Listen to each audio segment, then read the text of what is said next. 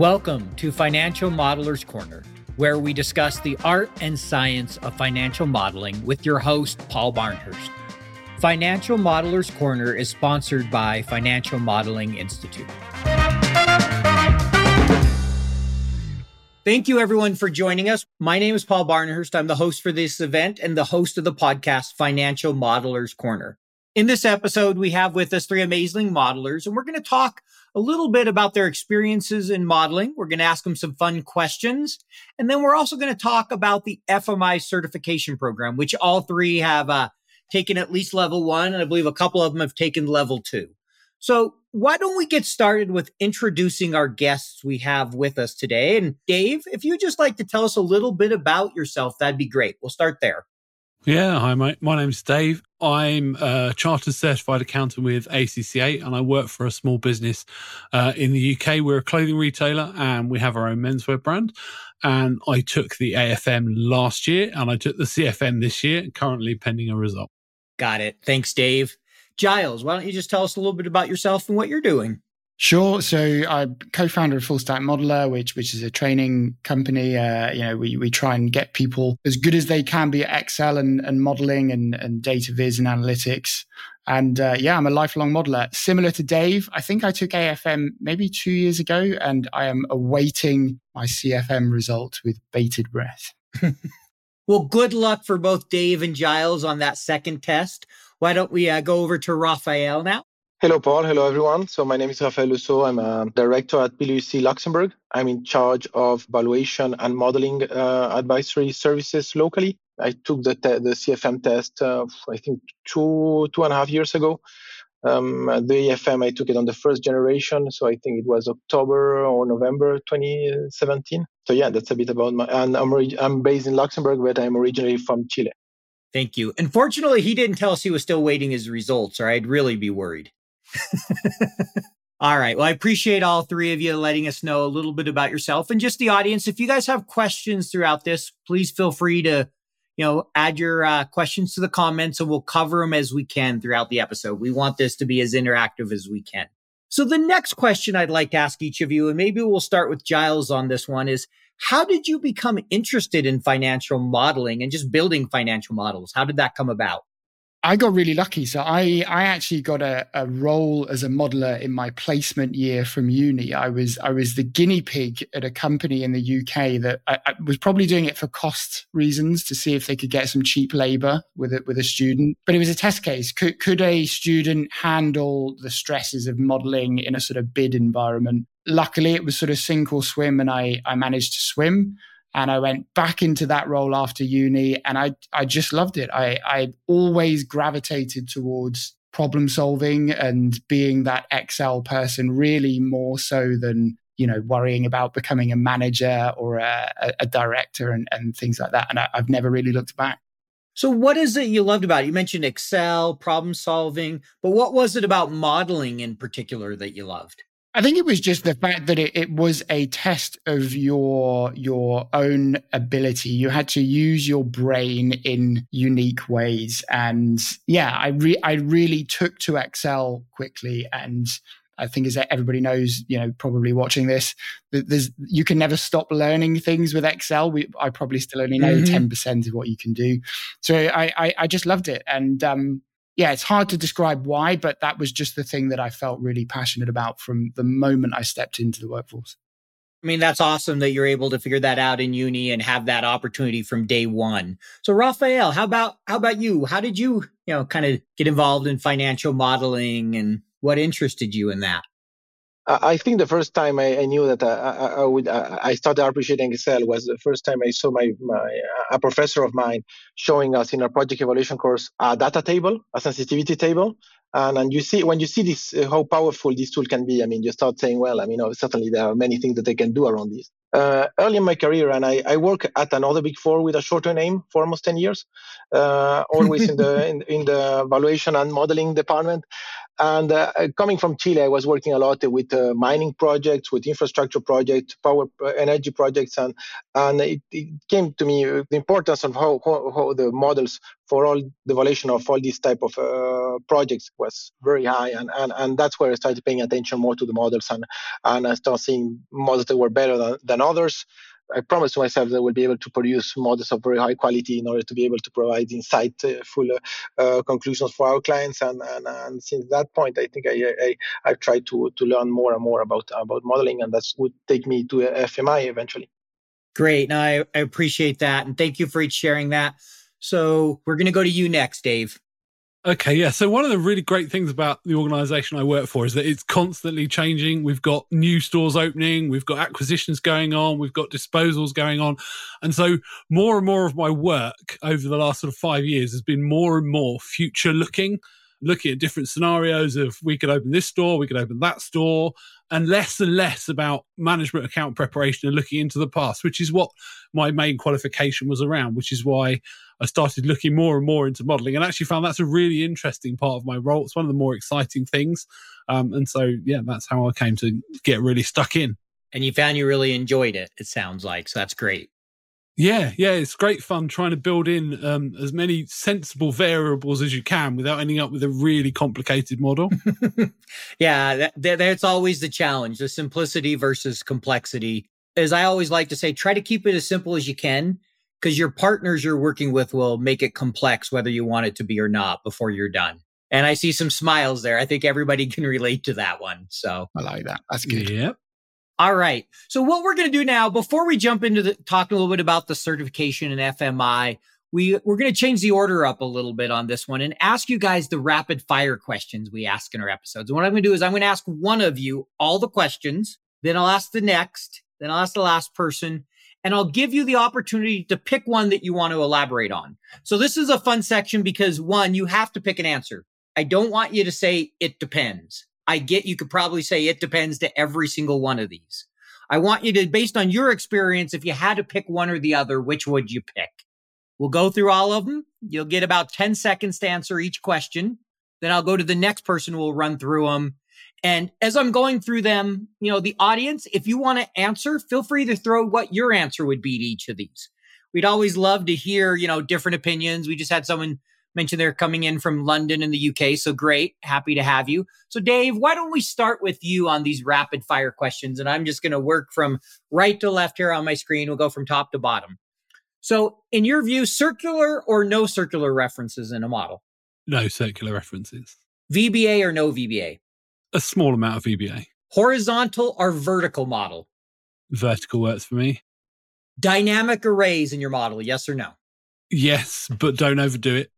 Okay, workbook links, yes or no? External workbook links. Oh, necessary evil in my business. yeah, I haven't had anyone say, "Oh, I love having them." So, uh, named ranges or no named ranges? No name ranges. Okay. Do you follow a formal standard like FAST or SMART or one of those that's no. out there for your modeling? No. no. Will Excel ever die? No. Will AI build the models for us in the future? Yes, already happening. What is your lookup function of choice? VLOOKUP, index match, XLOOKUP, or choose? Index and X match. All right, there we go. You had to throw in that X match. Um, you should we use sheet cell protection in our models? Yes. Okay. And the last one, do you believe financial models are the number one corporate decision making tool? If no, what do you think it is? Yes. All right, great. So we're going to run through that with Giles here next. Circular or no, no circular references? Before we do that, can I just say I listened to all of your podcast episodes and I enjoyed hearing everyone else squirm under these. And all I want to say now is it depends to every answer, but I'm I'm going to play the game. That's the whole goal to make you squirm. Exactly. Yeah. So no circular references. VBA or no VBA? No VBA. Horizontal or vertical? Horizontal. External workbook links, yes or no? No. Dynamic arrays, yes or no? Yes, but that's the one I want to come back to. All right. We'll get you all we'll give you all a chance to come back when we're done here. Named ranges versus no named ranges. If it's black or white, they're there or not, then yes, named ranges. Okay. Formal standards. Do you follow them? Yes or no? Yes. All right. Will Excel ever die?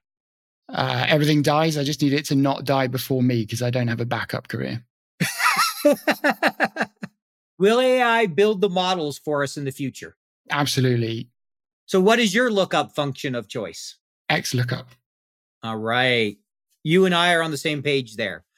Okay. So, should we use uh, sheet cell protection in our models? Yes. All right. And do you believe financial models are the number one corporate decision making tool? Yes or no? I think people are the number one tool, but spreadsheets are the best supporting tool for them. So, no. All right. So, we'll come back to you. I know you want to elaborate on one. We'll come back to you once we've gone through all these. So, Raphael, are you ready? Certainly, yeah. All right. Circular or no circular references? No circular reference. All right. VBA or no VBA? No VBA. Horizontal or vertical?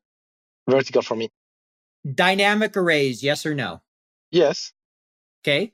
External workbook links, yes or no? Certainly not. Named ranges or no named ranges?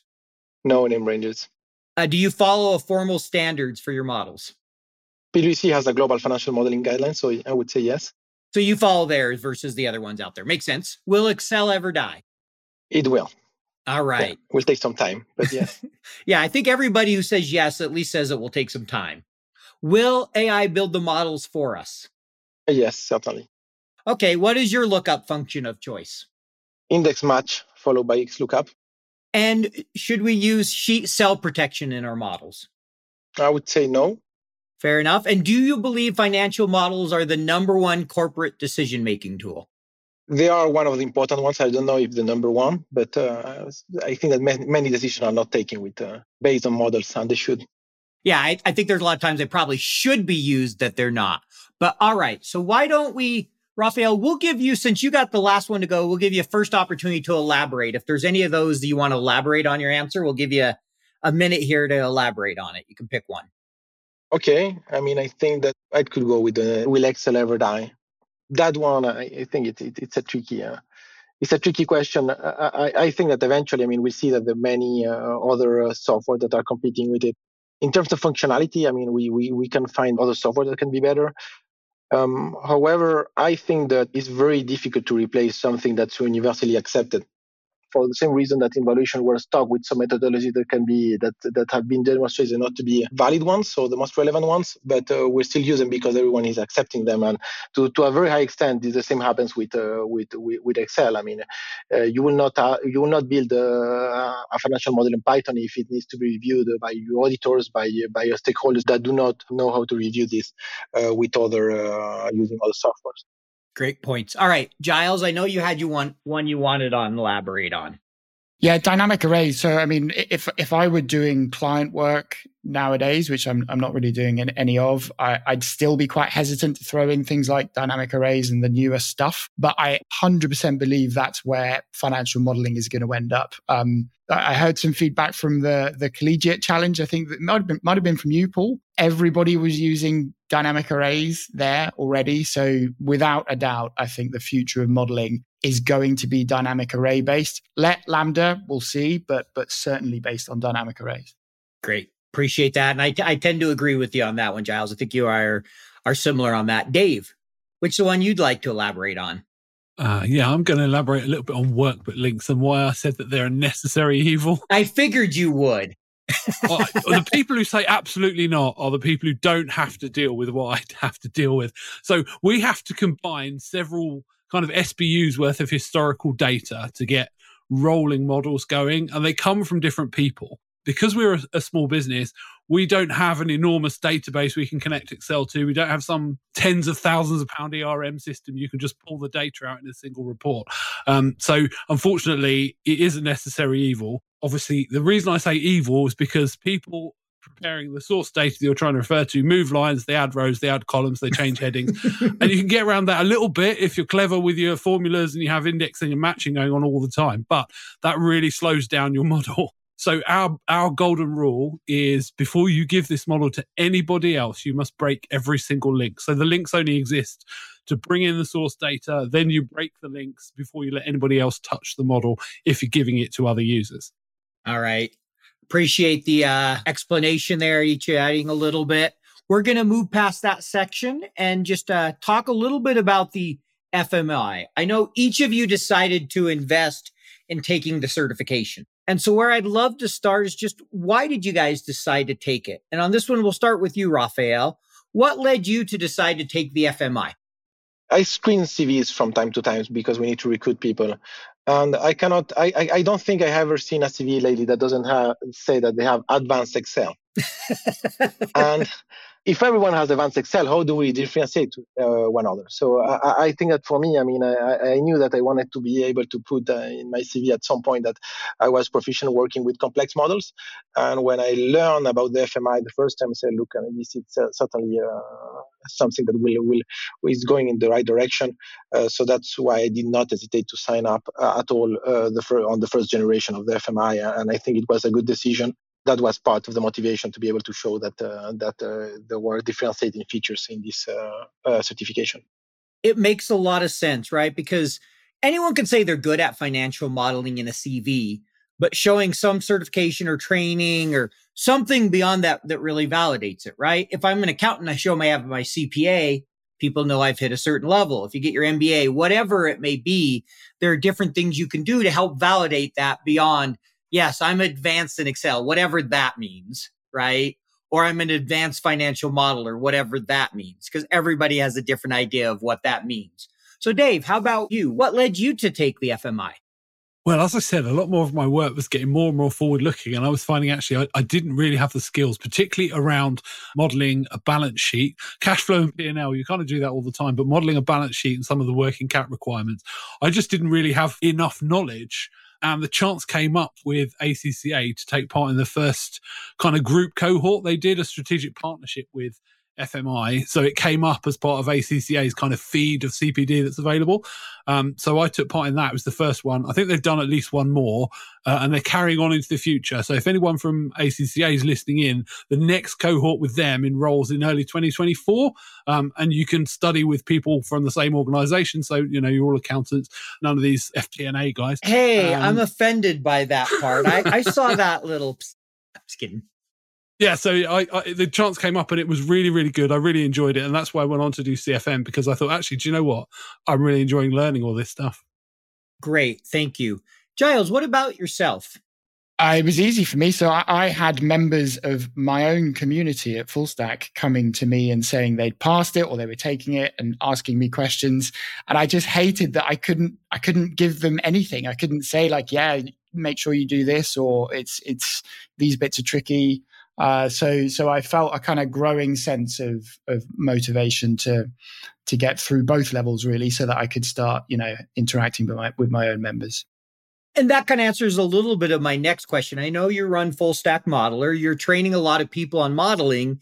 And so I was kind of wondering why you decided to take it because it felt like, okay, it's not something you need to be on your CV if you're training people every day, all day on modeling. So it sounds like it was really a motivation to be able to have those conversations and help your own students. Is that what I'm hearing? It's part of it, I, but but I, I I probably say there's still like a credibility thing, even for me. You know, so, so yeah, I, I train people and I'll I'll do some you know webinars on modeling, but I think you could still be somebody that does webinars for 40 minutes and takes a few structured questions. But does that mean that I'm really good at modeling? Do I actually know what, what to do if I'm under pressure? And I think one of the really good things about FMI is if you've got AFM or both AFM and CFM on your CV, that is a level of credibility that says you know what you're doing. And, and I do think, you know, if you if you were a hiring manager who knew about modeling and you had two people and one person had maybe slightly more experience, but the other had AFM and CFM on their CV, I think you would choose the person with AFM and CFM, or I would if I was hiring. Great. I appreciate that. And I'm curious before we get to your answer, Raphael, for one second, you said you do some hiring. Are you starting to see people have that on their CV? Like, are you seeing that periodically where people may say AFM or CFM or not really yet? Not really. Uh, I've seen a, f- a couple, and there are others, but uh, I think there are other tools now that uh, have been become more uh, more uh, present but yeah, I mean, I think that now there is more ways to justify that there is a certain level of competence. For me, the gold standard is still uh, FMI, but we see others that are more basic that are showing you CVs and that help us to differentiate the knowledge. I like how you said the gold standard is FMI. I think the fact that you know you see a lot of certifications where all you do is memorize I mean, I think historically a lot of the CFA, if anyone's taken that, I took level one. I felt like I spent forever level, you know, memorizing formulas. And that doesn't necessarily test that you know how to do it in the real world. And I think that's one of the things I like most about FMI is right. It's an experiential experience. You're really building a model very similar to something you may see in work. Of course, is it the exact same? No, but a lot of similarities. And I think that adds a level of, you know, credibility to something is to go, Hey, I know they've been doing actual work. They've had to not just memorize something and guess on a multiple choice test and hope they passed. Any thoughts to that, Dave? curious your thoughts on that.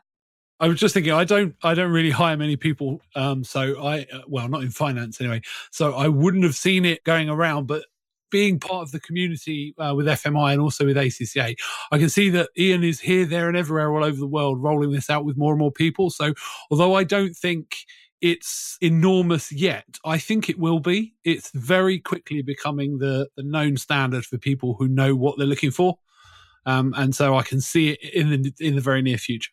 Yeah, no, definitely. I know they've made a lot of you know strides in those partnerships. I believe, if I'm not incorrect, Giles, don't you include that in part of your package that people can take the FMI? Isn't there a kind of partnership there? Yeah, we we've got a bundle that I'm very proud of because it's it's full stack modeler, FMI, Maven Analytics, and um, a season pass with the World Cup team. So we try at full stack to lean into what FMI does a lot. Uh, you know, I personally love it. I, I tell all of our members, and bear in mind, our full stack members are doing a three stage kind of accreditation program with us. And I tell all of them, you should be going and getting FMI on your CV when they get into our modeling stage. Great. And so, real quick, we're going to just switch gears here for one second. You also mentioned they get a season pass for Financial Modeling World Cup. So, those who are listening who don't know, you know, this will be released a couple weeks from now, but at the time we're recording this, last week was the Financial Model World Cup, and they had all the the champions. And I know, Giles, you've competed in the different stages. And why are you a fan of that? Why do you push people to kind of do the financial modeling World Cup in your bundle? I mean, I've competed, but I've never done particularly well because honestly, the, the, the, it's really humbling taking part in, in those competitions. I think it's very unique. And again, if you think of how unique FMI is, I think the World Cup is really, really unique as well. And for almost everyone that's looking at it, and, and I've spoken to lots of people who've kind of thought about entering, but then thought, this looks horrible. I don't want to feel stupid. I don't want to look stupid. Firstly, you can anonymize your name so, so you don't ever have to look stupid to anyone else. But also, like, just accept you're going to do badly at it, probably for a long time. But every time you compete, you learn something. I got completely stuck on using indirect, which I've used a million times, but under pressure with 30 minutes, my brain just melted and, and, that was it. Uh, but, but I'll never get that wrong again. I can promise you. I can confirm you'll get better. My second time was, I think my score was about six times my first try. So definitely I made progress. Well, you were very brave because you went live publicly on your first ever attempt, which I had huge respect for. Yes, and then I proceeded to bomb, which I'm totally fine with. It was a good experience, but we won't talk too much about that. So, David, I'm curious, you know, you've spent your whole career in corporate finance. It sounds like it was really that move when you started doing more forward looking from accounting that had you decide to take the FMI. So, what I'm curious is, is how has it really helped you in your work? Have you seen it kind of help you day to day doing a better job in modeling? Or what are some of those things you've brought into the workplace from the experience? Absolutely. So, first of all, we now have a, a, really good rolling forecast. So, every time we produce management data going back 12 months, we also produce uh, a forecast fit for the board that goes forward up to up to 60 months. Also, a lot of the kind of work I've been involved in over the last year. There's been some insolvency work, there's been some acquisitions, there's been new store openings, there's been decisions to close stores.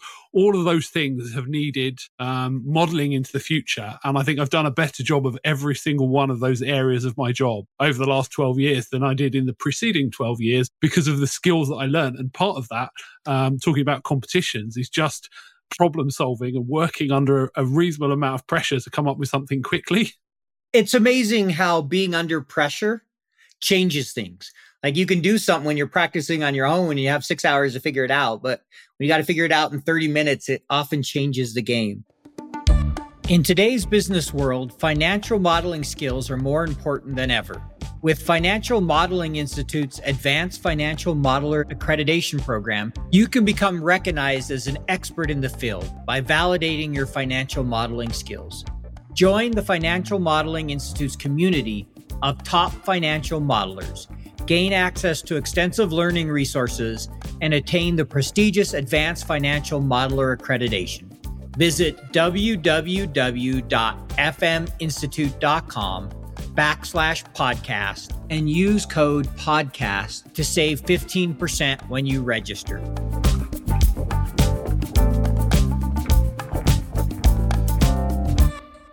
So, you know, Raphael, I'd love to know how it, how having both AFM and CFM, how they've helped you in your work. You know, how they've kind of helped you in your job and the benefits they've brought beyond just having it on your CV, but maybe if you have an example you could share of how they've helped you in your work. I mean, I think that's difficult to relate, uh, but um, generally, I mean, what you see is that, uh, for example, we uh, were here in Luxembourg. To give an example, uh, around half of, or I mean, 80% of the work that we do is for alternative investment fund managers. Among them, the largest infrastructure funds worldwide normally have uh, funds here, and we need to review the valuation for their assets. We need to assist them with portfolio valuation. The models that you will see that they share for us for valuation tend to be models that have I mean, the same model that they use during the investment uh, phase, ma- mainly uh, project finance models that have 5,000 to 10,000 unique formulas, uh, more than more than 30 tabs, and uh, being able to have in place or to, to be able to work around efficiently with these models safely, because the risk, the spreadsheet risk that you have with these models is is very, it can increase uh, very very quickly the fact that you that you can be confidently working with these models i mean uh, helps you to to to work better and to to provide better service to our clients. Great. And I love that last part, a better service to the clients. You know, that's something you emphasize, Dave, right? You're able to roll that package up better for the board. So at the end of the day, you really want to be better for your clients, for your end users. I think that's one of the big benefits that I hear people talking about. So I'd like to get your thoughts, Giles. I mean, I know you know the industry well, and obviously you provide training. So how do you, you know, kind of differentiate the FMI from the other programs out there? Like what makes it unique to you that you included in your training? I mean, I, th- I think certainly the, the exam approach itself is unique. And if I'm right, it reminds me of my CIMA days a little bit, but where you, you kind of have to study and then, you, you know, you've got an exam to get through. I kind of agree with everything Dave was saying earlier that, that I think Ian is building some amazing partnerships, and I think it's only going to grow and grow. I think the level that you're tested at at both levels, AFM and CFM, has been pitched really well. So, AFM, you have to do a certain amount of studying, as, as you know, you've got coming up, Paul. But if you do that and you learn the fundamentals of building a three statement model, you will pass because within reason, with a few tweaks, you kind of know what's going to come up. And then CFM, as I just found out in, in October, is a big step up and it's hard, you know, and I, I'm guessing the pass rate is a lot less than it is for AFM, but it's appropriately hard. And it can be a bit frustrating because you're going to study for things that you won't get tested on. Some of the things in the, t- the topic list, I think, lean really nicely on experience. So if you've got years and years of modeling experience in the real world, which I think Raphael and Dave have both talked about at times, you know, you build up this knowledge bank of uh, it's almost just like ways of thinking to to solve logical problems. It's like Tetris. You've got to think of things visually and then and then connect everything together. So I think CFM gives you a massive advantage if you've got experience. Uh, and and yeah, it's a, it's appropriately difficult. It's probably what I would say. Great. So I'm going to share a comment here, and I think Danielle made a great point here as you were talking, Giles, and she said, and for anyone thinking about doing the CFM, one of the best places to train is the FMWC. But it's comforting to know that the FMWC is generally far more difficult than what you're likely to see on the CFM. If I can comment on this, I think Danielle is being very modest because I mean I failed the first time I had uh, I took the CFM. So which is uh, I mean for me it was the, one of the most difficult exams I've been uh, confronted with. Uh, I'm a CFA charter holder, but I think this is, uh, is CFM is a very grueling exam. I mean you don't know what to expect when you sit uh, for the exam because there are many different types of exercises you can you can get. And the second time I took the prepare the preparation course from Danielle which was uh, one of the only few available courses uh, at that time. And it was very helpful for me to gain uh, confidence and to be able to pass the exam. So I think that oh, certainly a financial modeling World Cup is, uh, is a good preparation, but uh, I think that Danielle has a very good course to prepare for, for the exam. Yeah, I've heard great stuff about her courses. I know she has some to help prepare and she she knows her modeling stuff as well. She's a great great great resource out there to follow on LinkedIn if you're not following her. I think everybody here and everybody in the financial modeling community knows she does a lot of great work and the stuff she's putting out. So I, I totally agree with you, Rafaël. But let's talk a little bit more. So we've mentioned FMWC is one way to prepare. Obviously, studying for the certification is a way to get better at modeling. But maybe any other tips or things you found that have really helped you to get better at modeling? I mean, obviously, there's the uh, easy answer practice. But, you know, kind of any thoughts beyond that, Dave? Yeah, perhaps not uh, preparation for AFM and CFM, but uh, listen to your users. If they ask for a certain thing, think about either building it in or communicating with them why it's not a good idea to build it in. And sometimes you do have to say no. That actually is too, that will complicate it or that won't actually make a big difference. Let's pick two or three things that are actually going to really impact the outcome scenarios. And let's not worry about what percentage credit card fees are going to be because it, it's great to add, but it's not actually really going to change the model.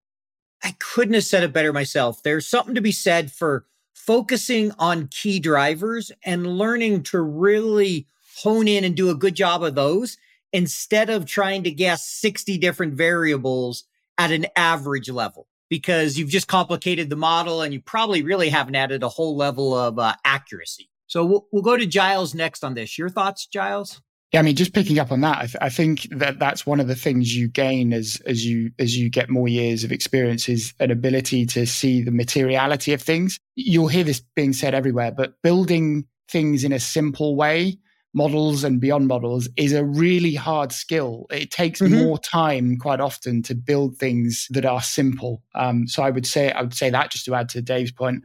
I used literally on my first job, I used to go around the office. Literally, I would walk around the office and I would say to everybody in different teams that I didn't know, Are you struggling with anything in Excel? Sometimes it wasn't pure financial modeling, but I, I guess the point of me sharing that is like be proactive in seeking other opportunities to test yourself to find challenges because the more you can test yourself, you, you, you might find yourself solving problems that you solve once and 10 years down the line, maybe in the CFM exam, you'll use it once ever again in your life, but, but you can't get enough experience. So, so go, be very proactive in finding it.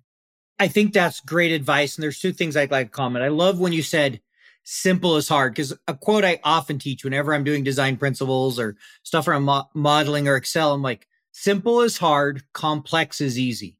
It is almost always harder to really make it simple. And one of the examples I give is I can write this nasty if statement, nested if statement for something, or I could take the time to create a helper column and do some kind of lookup, which may take me more time initially and maybe a little harder to think through but it's much more dynamic. It updates. It's easier for people to understand. Everything about it is better, but often we default to the nested if because that's quick and easy, but it's really more complex for the end user. And the second one I really appreciated is, you know, asking people questions they have. I think forums are a great way of, around Excel or different things like that. Not as much as it used to be because a lot of people now ask Chat GPT and, you know, Google and all those things to answer those questions. But we'll turn to Rafaël next on this question. Any advice there, Rafaël, from your end? Certainly, yes. I think that uh, a critical point is to understand the, the questions you want to answer.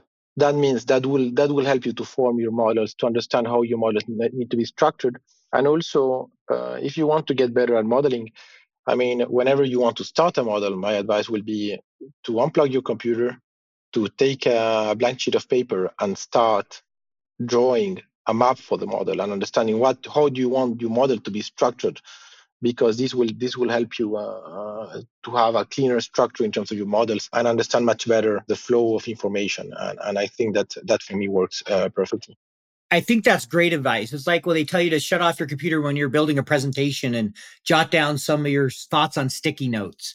The example I often use is I compare it to building a house, right? If anyone's ever had a house built, you don't just hire somebody, whether they're qualified or not, as a contractor and start building. You start with a blueprint, then you find a qualified contractor, you do an inspection at the end. There's a lot of similarities. And so I really like that.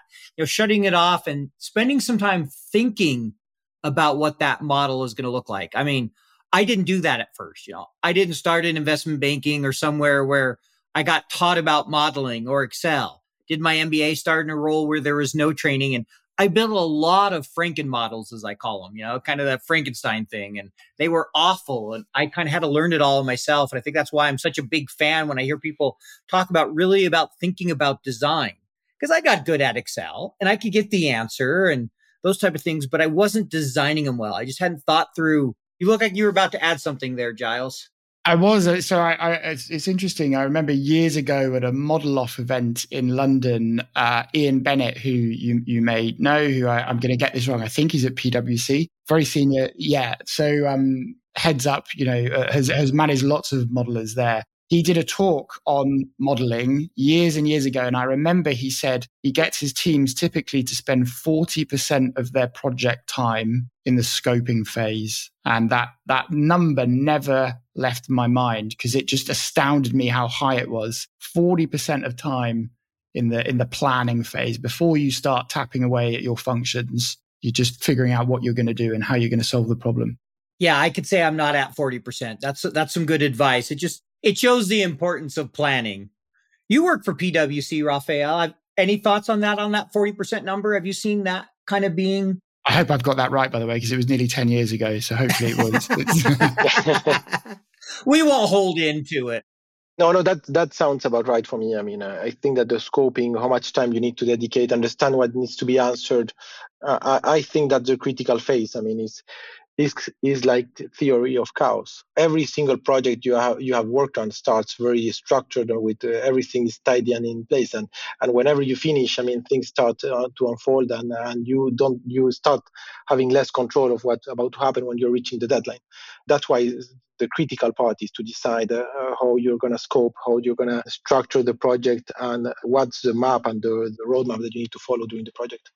I think, you know, definitely one thing we're hearing from everybody here is spend more time up front. You know, also find ways to improve your technical skills, your critical thinking. We've talked about FMWC. We've talked about taking the test. We talked about Giles running around the office and asking people if they had a problem. Although, you know, ask them Excel problem. Don't just say problem in general, or that could be interesting. Very true. So, you know, there, there's lots of ways to do that, obviously. One thing I'd like to ask each of you know, if we have a, uh, someone here in the audience thinking, you know, I probably should do FMI, is there a point at their career do you think it makes the most sense? Like, if someone's just getting started, would you recommend they do it right out of college after a few years of modeling? Kind of your thinking when they're, you know, starting to look for other jobs or any advice around when they should take it? And I'll get your thought first, Rafaël. What do you think you would kind of offer there for people? I think AFM is very suited for anyone started a careers in finance uh, or anyone that's uh, that's looking to transition uh, more to a modeling role, corporate finance role, etc. CFM, I think that this is more like graduation uh, to show that your skills have improved and that you are at the right level to execute more complex models. I don't think there is a definite only one stage to it. I mean, uh, if you enjoy modeling, I mean, and, and most of the people that, that end up getting into this uh, program the ones I know is because they're legitimately enjoying uh, being within a model for four hours or more and, and to make it and they flow they are in the state of flow of emotional flow when they're working in excel and building a different type of models. Giles your thoughts on that? Quite similar i think. Yeah i i think afm is is a really good challenge even if you're pretty early on in your career. I mean, it, it, certainly doesn't hurt to to learn how to build three statement models as early as you can if you if you're going into this sort of area of of a career path. CFM, like I said, it's um, I'd probably I, I, think everybody should should try and do it to be honest. But as I said earlier, the, the, experience gives you a huge advantage. Maybe there's a little bit of a counter risk, like if you if you just go straight into CFM and you've not got much experience, and then that's on your CV, people might think you're more experienced than you are. But but I, I don't know. I, I think you could still do it and get the experience. You've just got a much higher likelihood of passing if you've got years of real world experience behind you. Dave, how about yourself? So I, I can obviously mainly speak from stages, I suppose, being qualified or experienced as an accountant. AFM's built around a three statement model, and you really do need to understand those three statements and how they knit together and how they interact with each other. Otherwise, you're going to end up with a model that doesn't balance, and you'll spend a lot of time and a lot of stress trying to make it balance in the exam. So you really need to get that down pat. So um, I would say in kind of CIMA and ACCA, there's a stage called part qualified where you've done most of the technical skills. And just before you move on to the professional level stuff, which is more about corporate and strategy, that would be a great time to start looking at AFM. CFM is quite a step up. And as Giles said, real world experience really helps. So I wouldn't rush straight into CFM if you are relatively early in your career and your qualification journey. There's plenty of time to do it a few years down the line, and you'll probably find it more rewarding because you'll have better experience and you will have naturally honed your problem solving skills before you take on CFM. I think if you do it too early, you might find it really demotivating and quite draining. And you might think, God, I'm never going to get anywhere with this because it's so hard.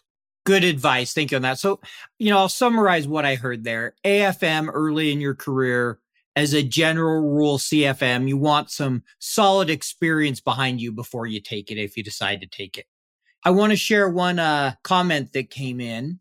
You know, I'm wondering why it's not part of the regular graduation, at least the basics. So I'll comment a little bit on this and then I'll give any of you the opportunity to add your thoughts. I know IN is trying to work to add it some some programs in colleges. I think in general, know, college doesn't do a great job of adding modeling to the program and really learning details of modeling. They have so much they're teaching you around finance and other things. But I do know there are areas where they're trying to add it, similar like you see CFA, and there's some people who take it right out of undergrad and things they've done to try to incorporate that in the program. I do think universities in general should do a better job of teaching how to design a model and some of those modeling skills to help us when we come out. I'll uh, give any of you three, if any of you want to tackle that one, just raise your hand and I'll give you the mic. I uh, lecture at university, so I, have lectured at uh, 11 business schools so far. Uh, there, were, there is one that I've been lecturing for the past six years, which is Grenoble École de Management. And uh, I think that the, the, the added value that we have as practitioners coming there is that we, I mean, you could you you realize quite soon that the amount of exposure that the students, even last year students, have had to working with Excel, working with financial modeling, is, can be limited. Some of them had it through their internships. Some of them don't have much whenever I lecture, I try to incorporate this. And I think this is partly, I mean, where, where we, we where we can add more values as as, as practitioners. But uh, uh, as you mentioned, I mean, I don't see that most schools are incorporating it um, systematically, even if many of them are already conscious and they are moving towards the, the right uh, direction. Uh, it's not something that that we see everyone uh, doing at the moment. So uh, I'm going to have to plug my vlog now because uh, I, I, was in Australia with Danielle and Rickard Wärnelid from Mazars recently. So Rickard shared some really useful insights with me. And the main one that jumps out is that this whole idea of being a career financial modeler is, is quite a recent thing. So, so it almost doesn't surprise me that it's not kind of embedded in all of these kind of other establishments. I, I, I, get the sense we're heading in the right direction, but yeah, I think if you went back 15 years, the idea of standards and you know certifications for a financial modeler's career was was probably a little bit alien, or, or at the very least, right at the start of what it's become now. Yeah, I would agree with you. I remember in on one of the shows commenting, you know, when he started his career, it was the wild, wild west, right? Anything went basically. You just figured out how to build the model. And that was a little less than 30 years ago. So it, it, I agree with you. It used to never be that financial modeling was your career, and you're seeing that more. Any thoughts on that one, Dave? Yeah, I was actually thinking along the same lines there. The more people carve out a bit of a career for it, the more people will start planning to go into it and so that will generate a little bit more demand in the the education sector i think for the, getting those basics is something you know some people they might not get the opportunity to try it but have they done so at that stage they might have thought you know what this really floats my boat and i'm gonna i want to do this as part of my career and i think that that's part of the journey that modeling is on as a as a path it's becoming more and more important. It's becoming more and more standardized, and, and, there's a discipline behind doing it properly. I also think some of the skills that it teaches you presentation, planning, good structure, simple is hard, complex is easy. All of those things would be great to have in as early as possible for all aspects of your career because a lot of what we all do is actually not about the technical side, it's about communication. This job is about people, it's about talking to people, it's about giving them information instead of data. And the sooner you learn some modeling, the, the better you'll get at all of those things, which will make you successful, whether modeling is your full time vocation or if, like me, it's just a chunk of your job. I love what you said there around the the communication and the other skills that are so important. I had the opportunity to present when I was at the training last week for the Financial Modeling World Cup. And I what they had me speak on is what I've learned from interviewing over a hundred finance leaders. Because I've done this so much. And one of the things I said and kind of joke, I realize this is going to be hearsay, but it's not about Excel, guys. It's not about your technical skills right? You know, as you're talking to people, it's really about having those conversations and the business partnering and understanding the business and being able to validate it. You need those skills to build the model. But if that's all you have, you've sold yourself short. You're not going to be able to do what the business needs. You need to know the business. As you said, Dave, you need to know how to communicate. So modeling is one of those things that helps you communicate and help people make smart decisions. But the model isn't your product in the sense of, as one person put it, he goes, the spreadsheet is not your product. The insights are. It's that process you go through to ensure you're making a smart decision. So, you know, we're coming near the end of our time here. So I can ask a question of each of you. And if anyone in the audience has a question, feel free to put those in the chat. But what I want to ask, if if you could give our audience members, you know, those listening, one piece of advice that would help them be a better financial modeler? What would that piece of advice be? And maybe we'll start with you on this one, Giles. Oh, I've already said my one about going and being proactive. So I, th- I, think what I would say is I think there's a roadmap of skills. There, there, there are layers that you can, or, or, steps to a journey that you can go on as as a modeler. Clearly, in Excel at the moment, there's lots of new stuff coming out, lots of flashy things. I, I would say don't get too sidetracked by the new flashy stuff if you're right at the start of your journey. So if you still struggle with some of the fundamentals of like, you know, logical problems, Boolean logic, uh, flags, factors, tables, Power Query, all of this stuff, don't get sidetracked because you're seeing everybody using Lambda and dynamic arrays. Just stick on your path and build the fundamentals as best you can. It's the whole thing like with you know, driving a, a, Tesla or having a fully automated car. I still think we should hold on to the skill of being able to manually do all of these fundamentals ourselves, even if the world is going to change in the next sort of five, ten years. Sure. Even if AI is going to build a model for us, we still need to know how to build it. Just like math, we still need to know how to do certain things in math, even if we can pick up a calculator. There's value in understanding the underlying principles that drive whatever you know, you're trying to learn. We'll go to you next, Dave. Any thoughts there? Yeah, not so much advice, but a tip I've given in response to people asking me, um, how are you so quick at Excel? Press Control F1. Do you know what that does? Go ahead and tell us. Control F1 hides your ribbon. Hide your ribbon. Force yourself to learn the keyboard shortcuts. Everything in the ribbon can be hit with Alt. If you hide the ribbon and force yourself to learn keyboard shortcuts, before you know it, you'll be working twice as fast in Excel, and that gives you more time for thinking. Great. So we got the uh, keyboard shortcuts, always a great one. Rafaël. I like the shortcuts. I have another one to add. I think that em- embrace the fact that more than half of your time modeling will be about formatting and painting, which is cruel to think about, but we are visual uh, animals. It's very important how the models look. I mean, I'm not able to trust a model that's not properly formatted this is a very difficult part. I mean, because that means that you need to spend a lot of time formatting. Just uh, choose a good podcast like the Financial Modelers uh, Corner podcast or any any other or good music and plug, plug it in your headphones and, and start uh, start painting around because it will be half of your modeling life. But uh, enjoy it because that that will create models that will be aesthetically pleasing and functional, but also uh, the mod. I mean, uh, what I say some of my students that the day you will die, your models will still be here. Okay, they are the, your legacy in this world. So uh, you don't want people to think that you were you were building crappy or bad, poorly looking models. Love it. Don't want garbage in, garbage out, or models that are just ugly to look at, even if they're well designed, because you have your your management looking at them and you want to make it look good for them. So, you know, we're pretty much at the end of our time, but we're going to move to uh, last question here. The audience wants to learn more about you or get in touch with you, you know, what would be the best way for them to do that? And Rafaël, we'll start with you on this question. Say LinkedIn. Uh, that's that's the best way to reach out to me. I'm very active also in in the in the valuation local valuation association of Luxembourg for those who don't know where Luxembourg is, and because I know that this is between Belgium, Germany, and, and, France, is the second country in terms of investment funds that are established worldwide. And we have a very healthy, growing environment of alternative investments and many opportunities for talented modelers and finance professionals. Great. Thank you, Rafaël. Dave. Yeah, probably easiest to find me on LinkedIn uh, if you don't know me already. And once you've joined the FMI, I'll see you on the FMI platform. Uh, I'm always on there interacting with people. Great. And how about yourself, Giles?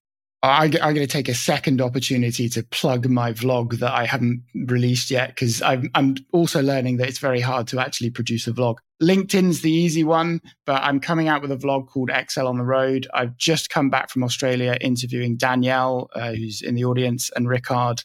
And uh, and yeah, but you will get updates if you just follow me on LinkedIn.